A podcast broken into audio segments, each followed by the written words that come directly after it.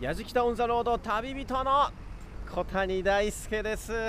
いやー皆さん覚えてますか？東京発どこ行くツアー大井町編。今日は2回目の旅人として頑張っていきたいなと思います。でそんな僕が今いるのはですね東京メトロ銀座線の虎ノ門駅の前なんですけれども虎ノ門といったらやっぱりビジネス街じゃないですか。でもすぐそこはもう官庁街ですし霞が関ですし日本を動かすようなできる大人たちがいるようなそんな街っていうイメージが、まあ、僕の中にはあるので若干そわそわしてますね。なんだろうこのなんか七分丈のこんなズボンを履いている人間がここにいていいのか感というかね、まあ、ちょっと、そういう不安な部分というのはなきにしもあらずなんですけれどもでもやっぱり虎ノ門といえば今年の3月虎ノ門から新橋を結ぶ全長 1.4km の区間通称マッカーサー道路ですね。これが68年ですよ。それだけかけてやっと完成したということなんですけれどもやっぱそこに非常に注目が集まっているということもありまして今回は変貌を遂げる虎ノ門を探索いたします。それでは行ってきます。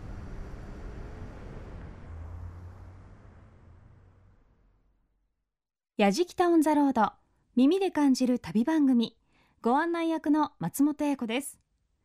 この番組は日本全国津々浦々。そこに暮らす方々との出会いを通じてその土地の魅力やゆったりと流れる時間をお届けする旅番組です。今回のやじきたが訪れたのは東京都港区にあります虎ノ門です。旅のスタート地点東京メトロ銀座線の虎ノ門駅は新橋の隣の駅。1938年昭和13年に開業した駅で1日におよそ10万人が利用しています。しかも官庁街の霞が関に近いこともあってビジネスエリアとして発展してきた街でもあります。そんな虎ノ門に今年の3月68年かけてつながった道路通称マッカーサー道路が開通しました。そこで今回はそのマッカーサー道路が開通して注目を集めている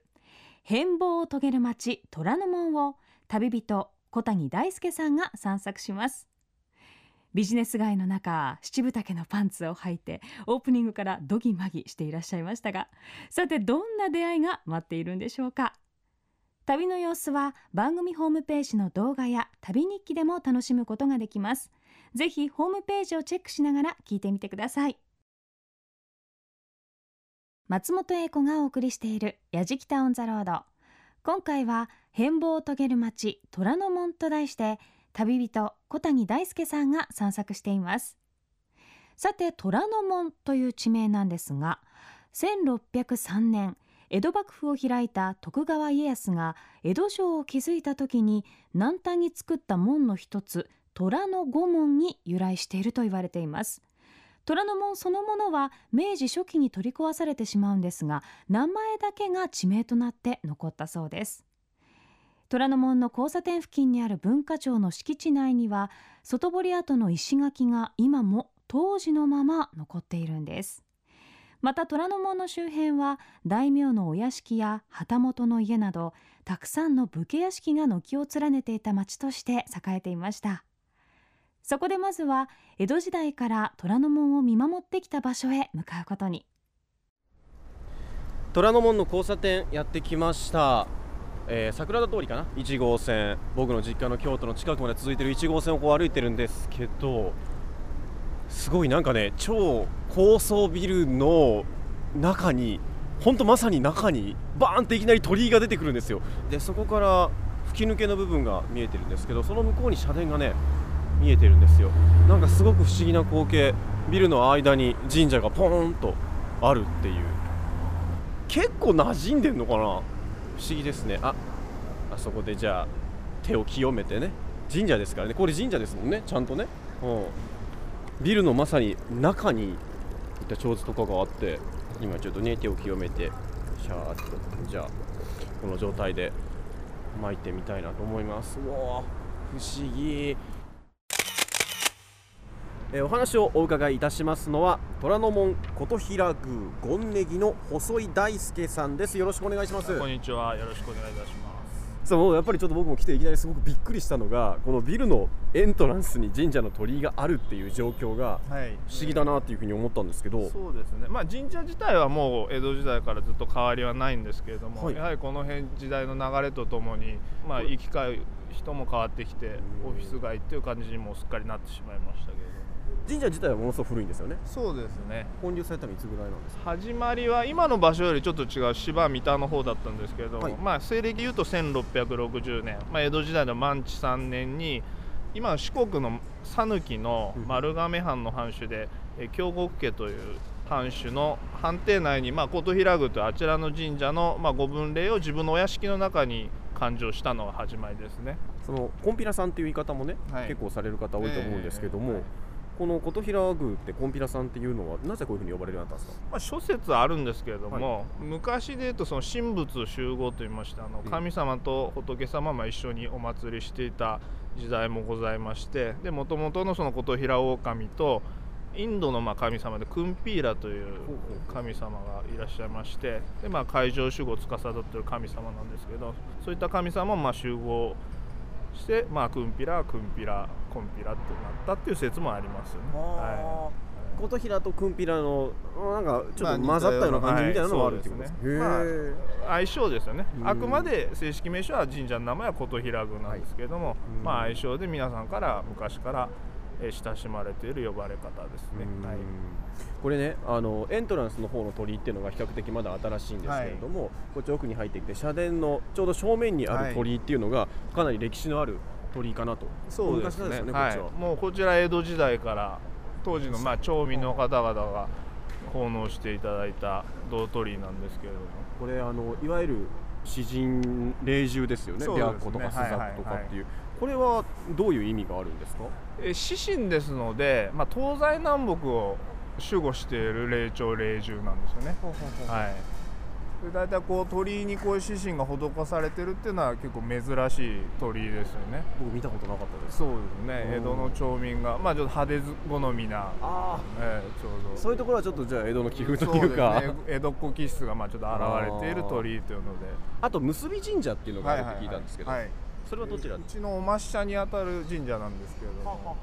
まあ、男女の良縁を。これやっぱりじゃあ昔から女性からの信仰とかは。そうですね、まあ、当時の江戸時代のことを記した書物にもまあ出ておりますけれども、はいはい。まあ、お参りに来た女性の方が良縁を願って自分の髪ですとか折り紙をえ？まあ格子に結んで髪の毛ですか？切ったりして、はい、へ今こうやってちょっと赤い紐がいろいろ結ばれてますけれども昔のそういった記述にのっとってですね縁結びですので物を結ぶということにかけて赤い紐を結んでまあ良縁をご祈願してということでお守りと一緒にセットにしたものをあの授与しておりますね。今髪の毛はもうじゃあ切らなくてもそうですね、はい、その代わりにまあ紐を。なるほどねところでですね、はい。あの琴平宮のお祭りっていうのがはい。なんかあるっていうふうに聞いたんですけどそうですね。えー毎月10日がうちの、まあ、ご縁日とか出ている月並祭というお祭りがございます。え昔はですね邸内社という形でうちは始まりましたのでほう官邸の中に神社を始めたわけなんですけれども当時はその邸内、まあ、京極家だけがまあお参りできる神社人とかっていうのではなかったはできなかったんですけれども当時ですと伊勢参りに並んで、まあ、コンピラ参りというのも流行しておりましたので、えー江戸にまあコンピラ様が来たということでどうしてもお参りしたいと、まあ、その江戸市民の熱烈な要請に応える形で毎月10日だけは神社に皆さんにお参りしていただけるようにと開放したのが始まりですねお祭りの。いつもどんな感じのことやってるんですかそのお祭りでは境内には露店が何軒か出ましてあと神楽殿の方でお神楽が奉納されますね。はい、いやちょっとそのお祭り楽しみですね。はい、ぜひいらしてください。ありがとうございます、えー、虎ノ門琴平宮権ネギの細井大輔さんにお話をお伺いしました。細井さんありがとうございました。ありがとうございました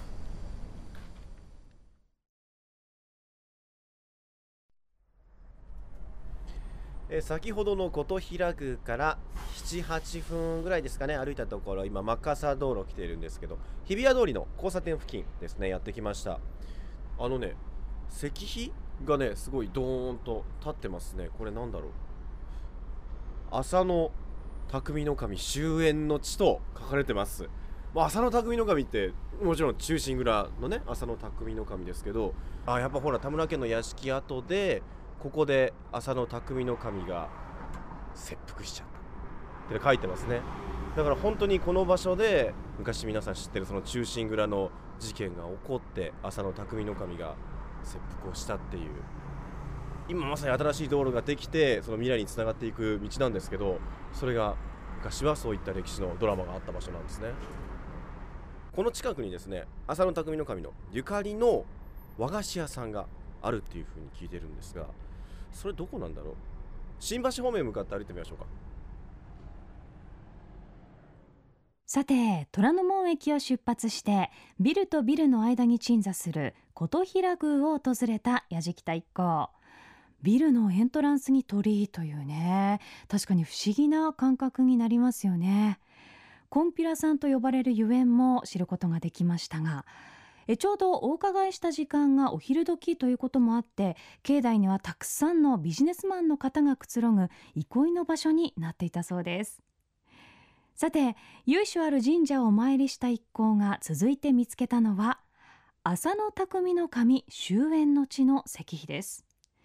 2メートルほどの高さのある石碑なんですが交差点付近にあるためか意外と気づかずに通り過ぎてしまう人も多いそうです。ちなみに当時浅野匠の神が切腹した場所は欧州一関藩の城主田村右京太夫達明の屋敷内にある畳の部屋ではなく庭先だったそうです。無念の思いで切腹した浅野匠の神時代を超えてその思いを形にしたお店へ向かいました。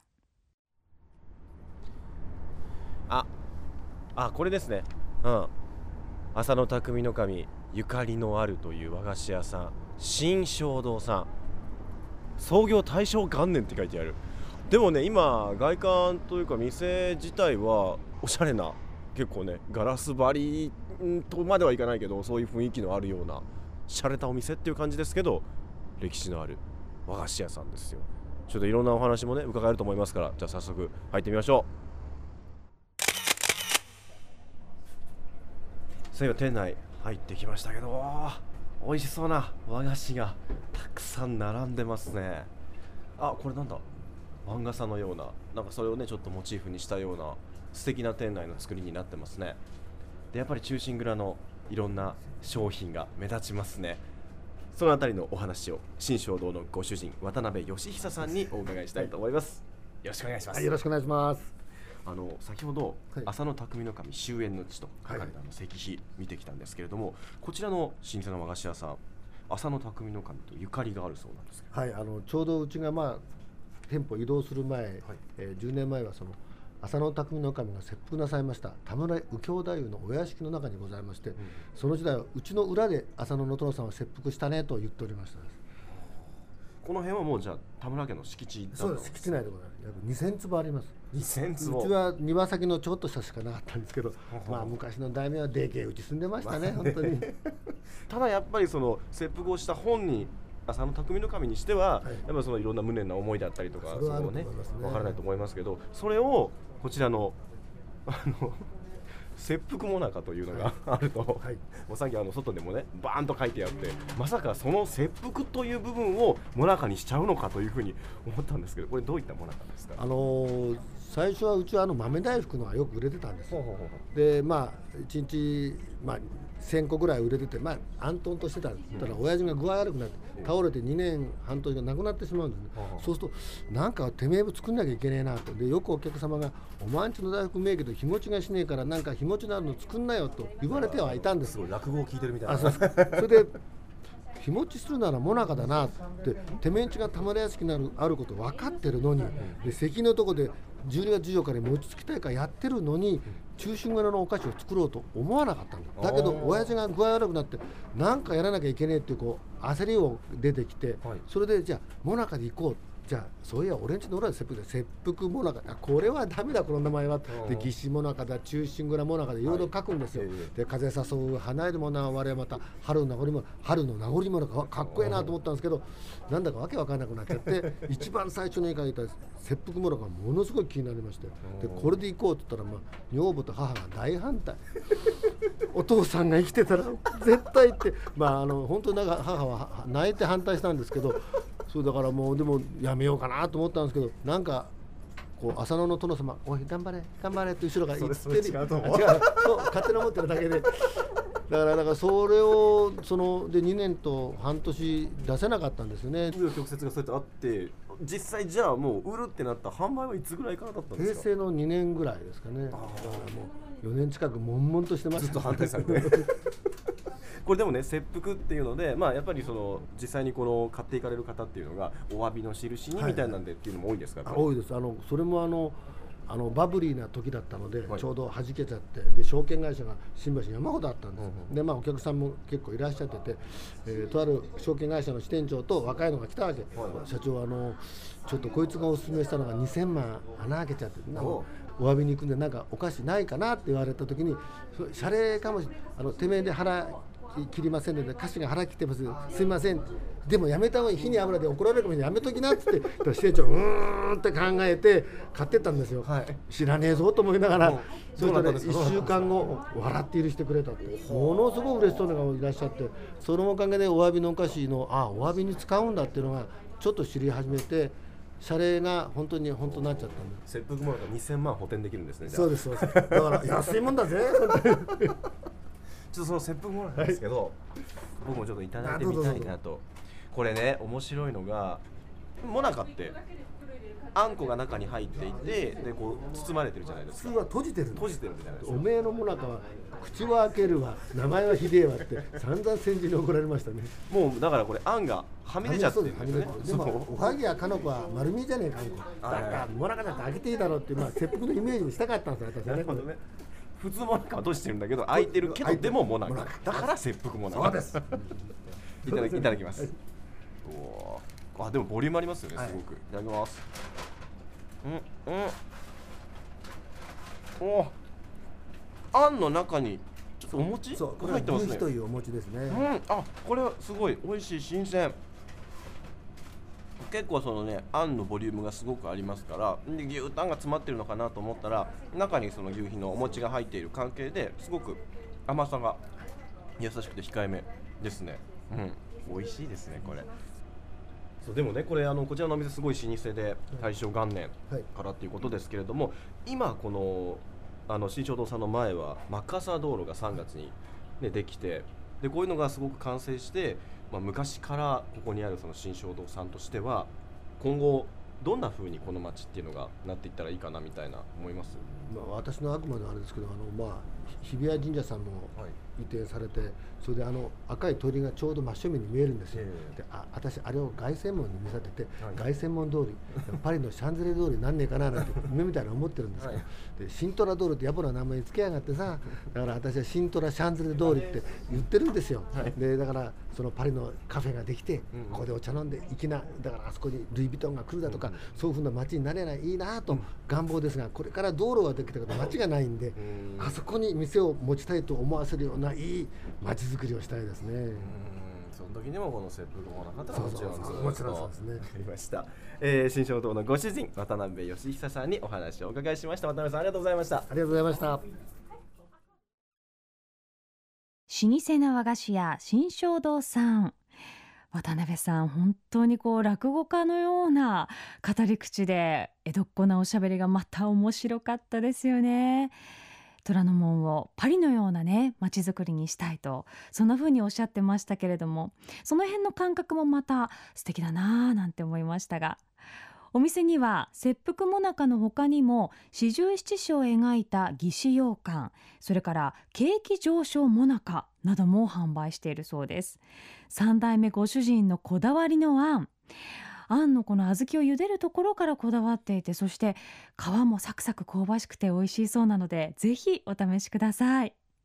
さて松本英子がお送りしている「やじきた on the road」今回は旅人の小谷大輔さんが変貌する町虎ノ門を散策しています。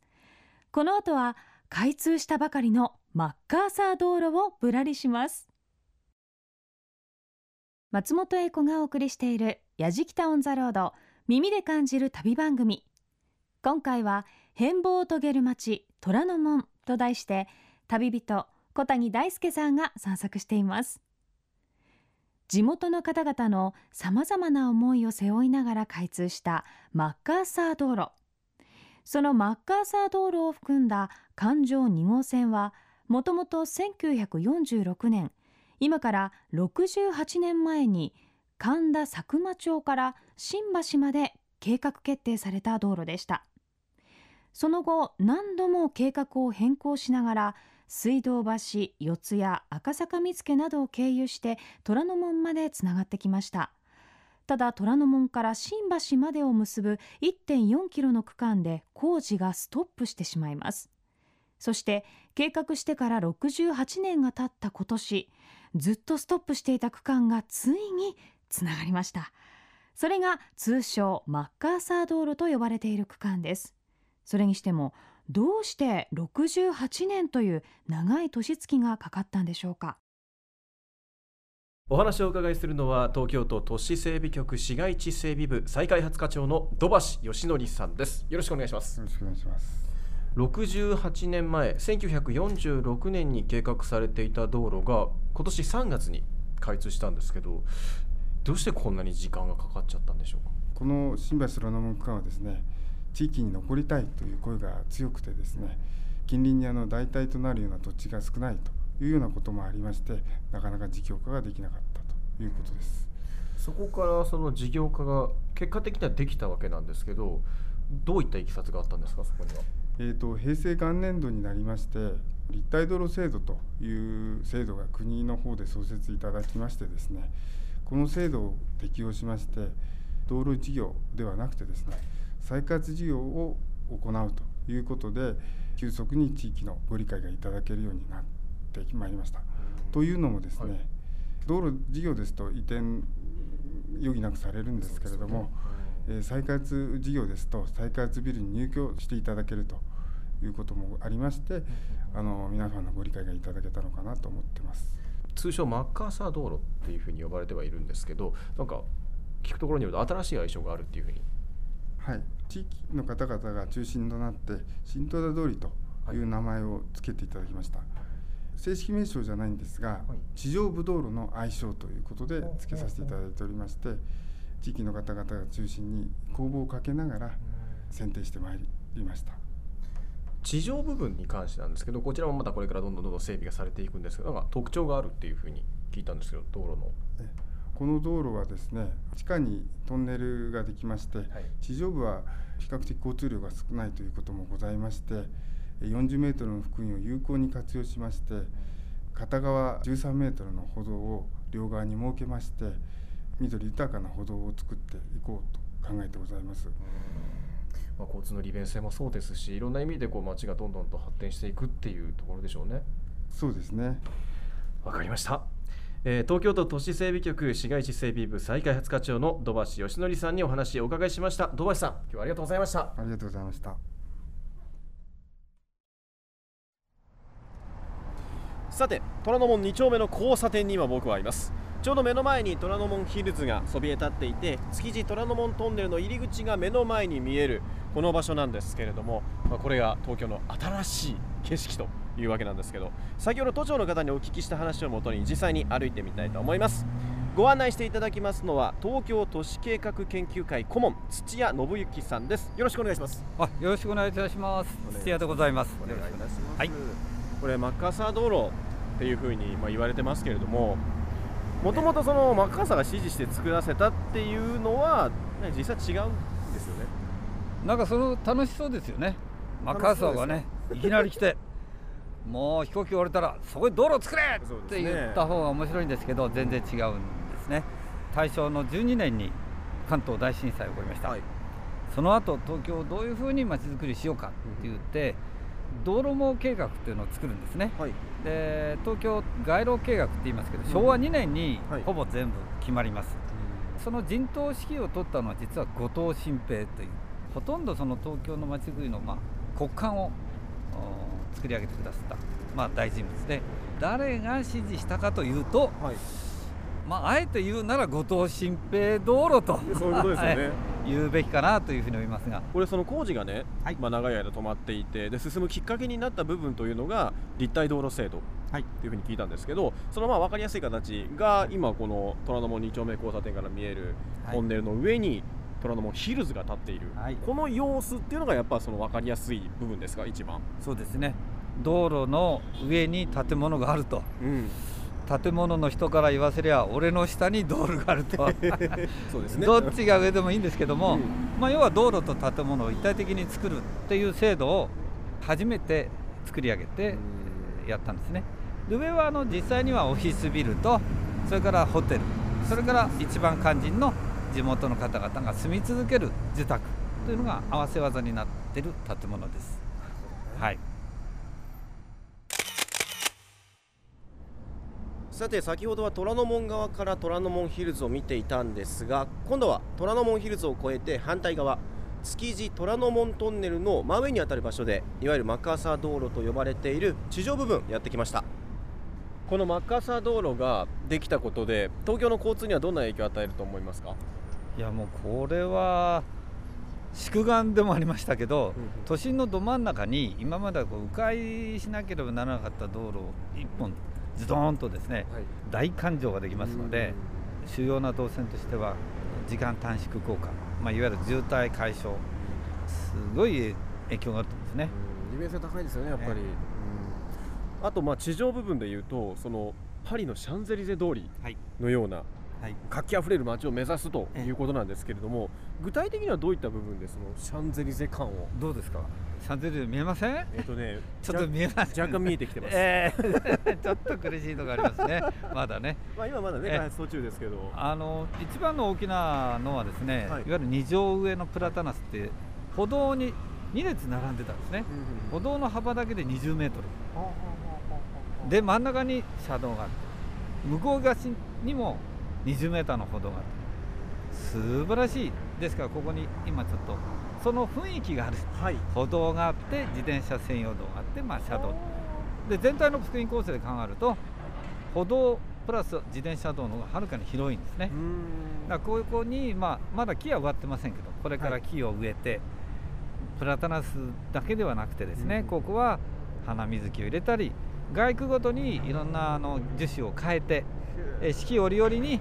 花のつく木もありますから、うん。それを楽しんでいただいてそろそろ歩きをしてで、まあ、自転車ともきちんと分離をしたところで安全に歩いていただく、まあ、これがあの東京のシャンゼリゼ。でここでちょっとまだまだだなっていうふうに思われるのは、はい。今まで道路が通っていなかったもんですから、ちょっと景色を見ていただくとはい。なんかあの裏通りが残ってますよね。そうですね。表面上。道道はね開い、はい。開けてて今からこう整備されていく雰囲気はありますけど、はい。確かに建物自体はそっぽ向いちゃってるような。そっぽ向いてるんですね、うん。みんなあの背中を向けてるしで場合によってはですねあそこのお宅なんかははい。あ用地買収をさせていただくときに半分切り取って残った建物のまま壁をつけちゃったので窓が全然こっち向いていないとかっていう建物もあるんですがねやっぱりこれ街づくりっていろんな方に賛成反対うん。いろんなことをもろもろ抱き込んで100年後になった時いい街だねって言っていただくっていうことで、まあ、あの皆さんとの話し合いも何度も重ねてですねお話し合いを進める中で、まあ、ご承諾をいただく。でその中にはですねここにあの、実は結構立派な神社がありまして由緒正しき日比谷神社っていうのがあるんですが、日比谷神社さんにもまあお通りをいただいて今はあの汐留の方に向かってちょうどあの山手線からちらっとこう見えるんです。あそこにねお移りいただいて神様にも遷座していただく。うん。まあ神様は非常に太っ腹で お移りいただきました。土屋さんがあの監修した換気出版の東京2020計画地図こちらにもこの虎ノ門のこと書かれてるんですけれども2020年土屋さん東京この辺りどんな風に変わってると思いますか？いやもうあの相当変わってるでしょうね、ん。あの今まだこれとりあえず通ったっていうだけですからはい。これから街が熟成していくっていうのはですねいよいよ住民の人たちの役割なんですね。はい。ここまでは東京都がきちんと、まあ、整備をするという意味で、まあ、ハードウェアの整備をする、でこれをいかに活用して街を活性化していくかっていうのがこの地元の方々の役目、なるほど。えーそれを東京都と一緒にやっていくと思いますのでぜひ橋渡しをしてくねれるのが土屋さんですね、頑張ります。えー今回お話東京都市計画研究会顧問土屋信之さんに伺いました。土屋さんありがとうございました。どうもありがとうございました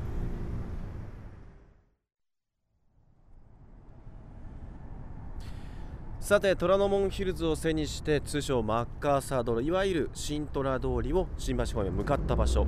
第一京浜との交差点までこちら歩いてきました。でねこの交差点のところに先ほど土屋さんもおっしゃってましたけれども目引きますねやっぱり。赤い鳥居がドーンともう何度かこう移転して今はこちらの場所に移ってきた日比谷神社があります。以前はこのマッカーサー道路の真上にあったということで工事が再開して6年前に今の場所こちらに移転してきたということなんですよ、まあ、全く新しい道がねズドーンとこう突き抜けるようにできたわけですからこの道路の脇で今後まあ日比谷神社が発展していくねマッカーサー道路新虎通りを見ていくんじゃないかなと思います。さて今回はそんなマッカーサー道路の開通を記念して変貌を遂げる街虎ノ門散策してきましたけれどもいや面白かったですね、うん、一番最初に伺いましたのが神社との複合施設としてこう高層ビルがあって参道がビルのエントランスになっているっていう琴平宮まあ、やっぱその都会の神社の形はこういう形なのかなっていうようなそういう印象も受けましたね。そしてその後浅野匠の神の石碑がありました。切腹もなんか美味しかったですね。新正堂さんでいろんなお話伺いましたよ。まあご主人が面白い。なんといっても終始もう落語を聞いてるかのようなねいろんなお話が伺いました。やじきたメンバーたちがねこぞってお土産に切腹もなかを買うというぐらいねみんな本当に大のお気に入りです。そしてもちろんねこのマッカーサー道路についても東京都の都市整備局の方にお話を伺いました。で先ほどは東京都市計画研究会の土屋さんとできたばかりのマッカーサー道路を歩いてきました。当然これが新しく道ができてそしてこう地上部分もどんどん発展していってこれからまあパリの街並みのようになっていきますっていうね。その期待感未来に向けてっていう部分もありますけれども68年かかってるっていうところがやっぱりそれだけの時間歴史が動いているわけだしでいろんなことが起こっているわけなのでそういったものっていうのを含めて背負って今後ねこのマッカーサー道路新しくどうなっていくのかシントラ通りそしてそこに住む人たちいろんなお店ができたりとかきらびやかな街になっていくのかそういうのが非常にこう楽しみになっていくそんな旅でしたね。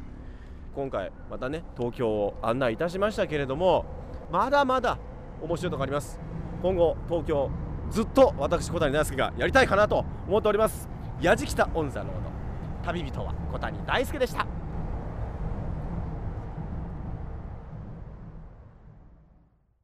松本英子がお送りしてきました。やじきたオンザロード耳で感じる旅番組。今回は変貌を遂げる街虎ノ門をお届けしました。小谷大輔さんが旅をしてきましたがいかがでしたでしょうか？新虎通り通称マッカーサー道路。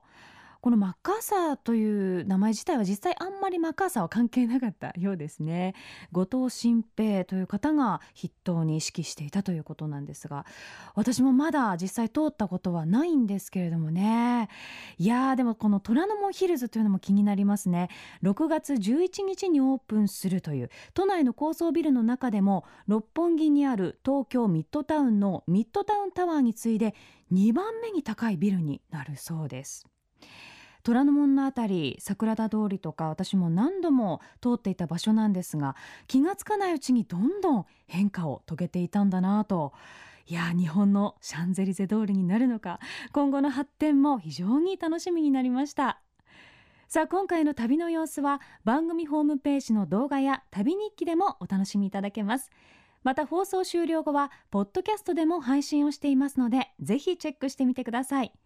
アドレスは www.jfn.jp スラッシュやじきた。www.jfn.jp スラッシュやじきた。